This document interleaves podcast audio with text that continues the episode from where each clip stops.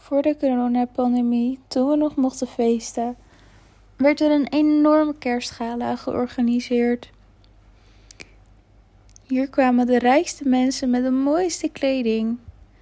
Ik zelf kom uit een boerendorpje en we hadden echt heel weinig te besteden thuis. De kans dat ik zou uitgenodigd worden voor dit feest was ontzettend klein. Totdat ik op een dag naar de supermarkt ging voor mijn moeder. Ik kwam de jongen tegen waar ik al een tijdje een oogje op had. En hij heette Jens. Tot mijn verbazing nodigde hij me uit voor het feest. En mijn geluk kon niet meer op. Ik was ontzettend blij totdat ik thuis kwam. Ik had geen idee wat ik aan moest naar het feest. Ik had zelf bijna geen geld en er zouden allemaal rijke mensen komen in prachtige kleding. Ik kon daar niet in mijn boerenjurkje aankomen. Ik vertelde het nieuws aan mijn vriendinnen. En gelukkig hadden zij een plan. Mijn drie fantastische beste vriendinnen hadden voorgesteld om een jurk te maken voor mij. En dat is wat ze deden. Het duurde eventjes, maar uiteindelijk hadden ze een prachtige lichtblauwe gala jurk gemaakt. Met diamantjes en glitters. Het was een prachtige jurk. Met deze jurk zou ik stralen op het kerstgala.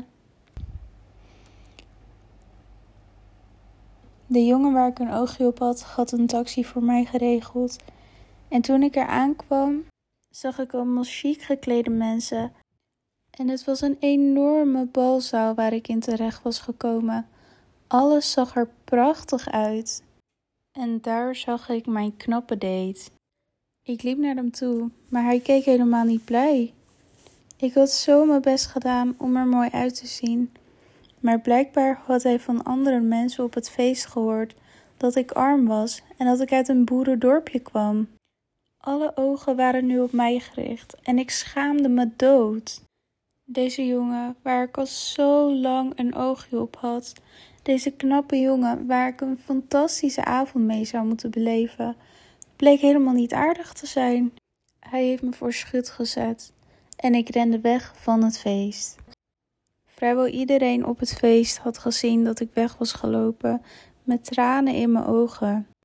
Ik ging langs het water zitten en er kwam een jongen naar me toe. Hij had blijkbaar ook gezien wat er was gebeurd op het feest.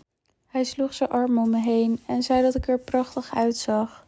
Hij vroeg of ik met hem wilde dansen op het kerstgala.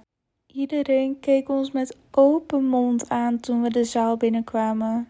De mensen waren druk aan het fluisteren met elkaar en ik pikte op dat dit de prins van België was. Niemand had ooit gedacht dat ik, het boerenmeisje uit een arm gezin, gevraagd zou worden om te dansen door de prins van België. De jongen waar ik mee naar het gala ging, keek me heel jaloers aan.